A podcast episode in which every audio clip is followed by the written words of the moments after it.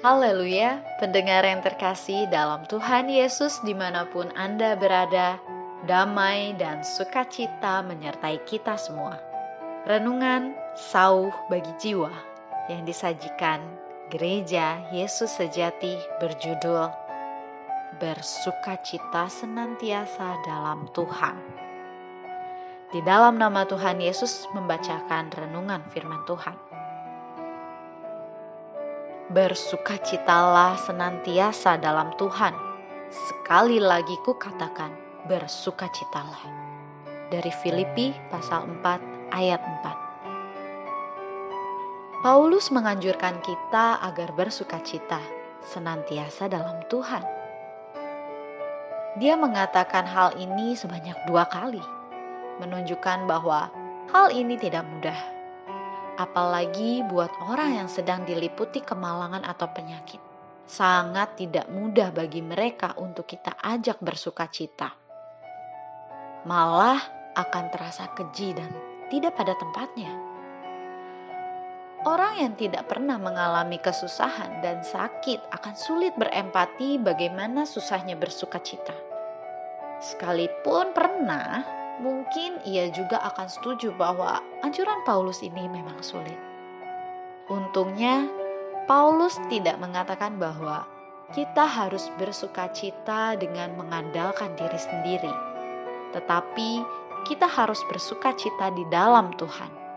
Berarti kita harus bersandar kepadanya. Alangkah baiknya sebagai anak-anak Allah kita bersandar kepada Allah Bapa kita Berapapun banyaknya air mata kita, dapat kita tumpahkan di hadapannya. Apa pun pertolongan yang kita butuhkan, dapat kita minta kepadanya.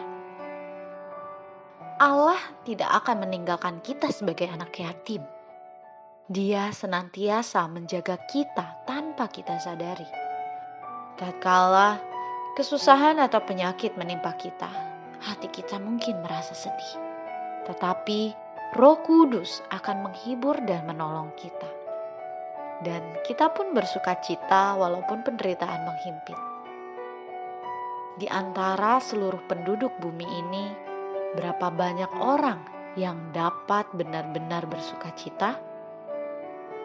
Banyak keadaan seperti kesusahan hidup, tekanan kenyataan, beban ekonomi, kesukaran pekerjaan, himpitan lingkungan, kerenggangan hubungan keluarga, semuanya membuat kita susah bernafas.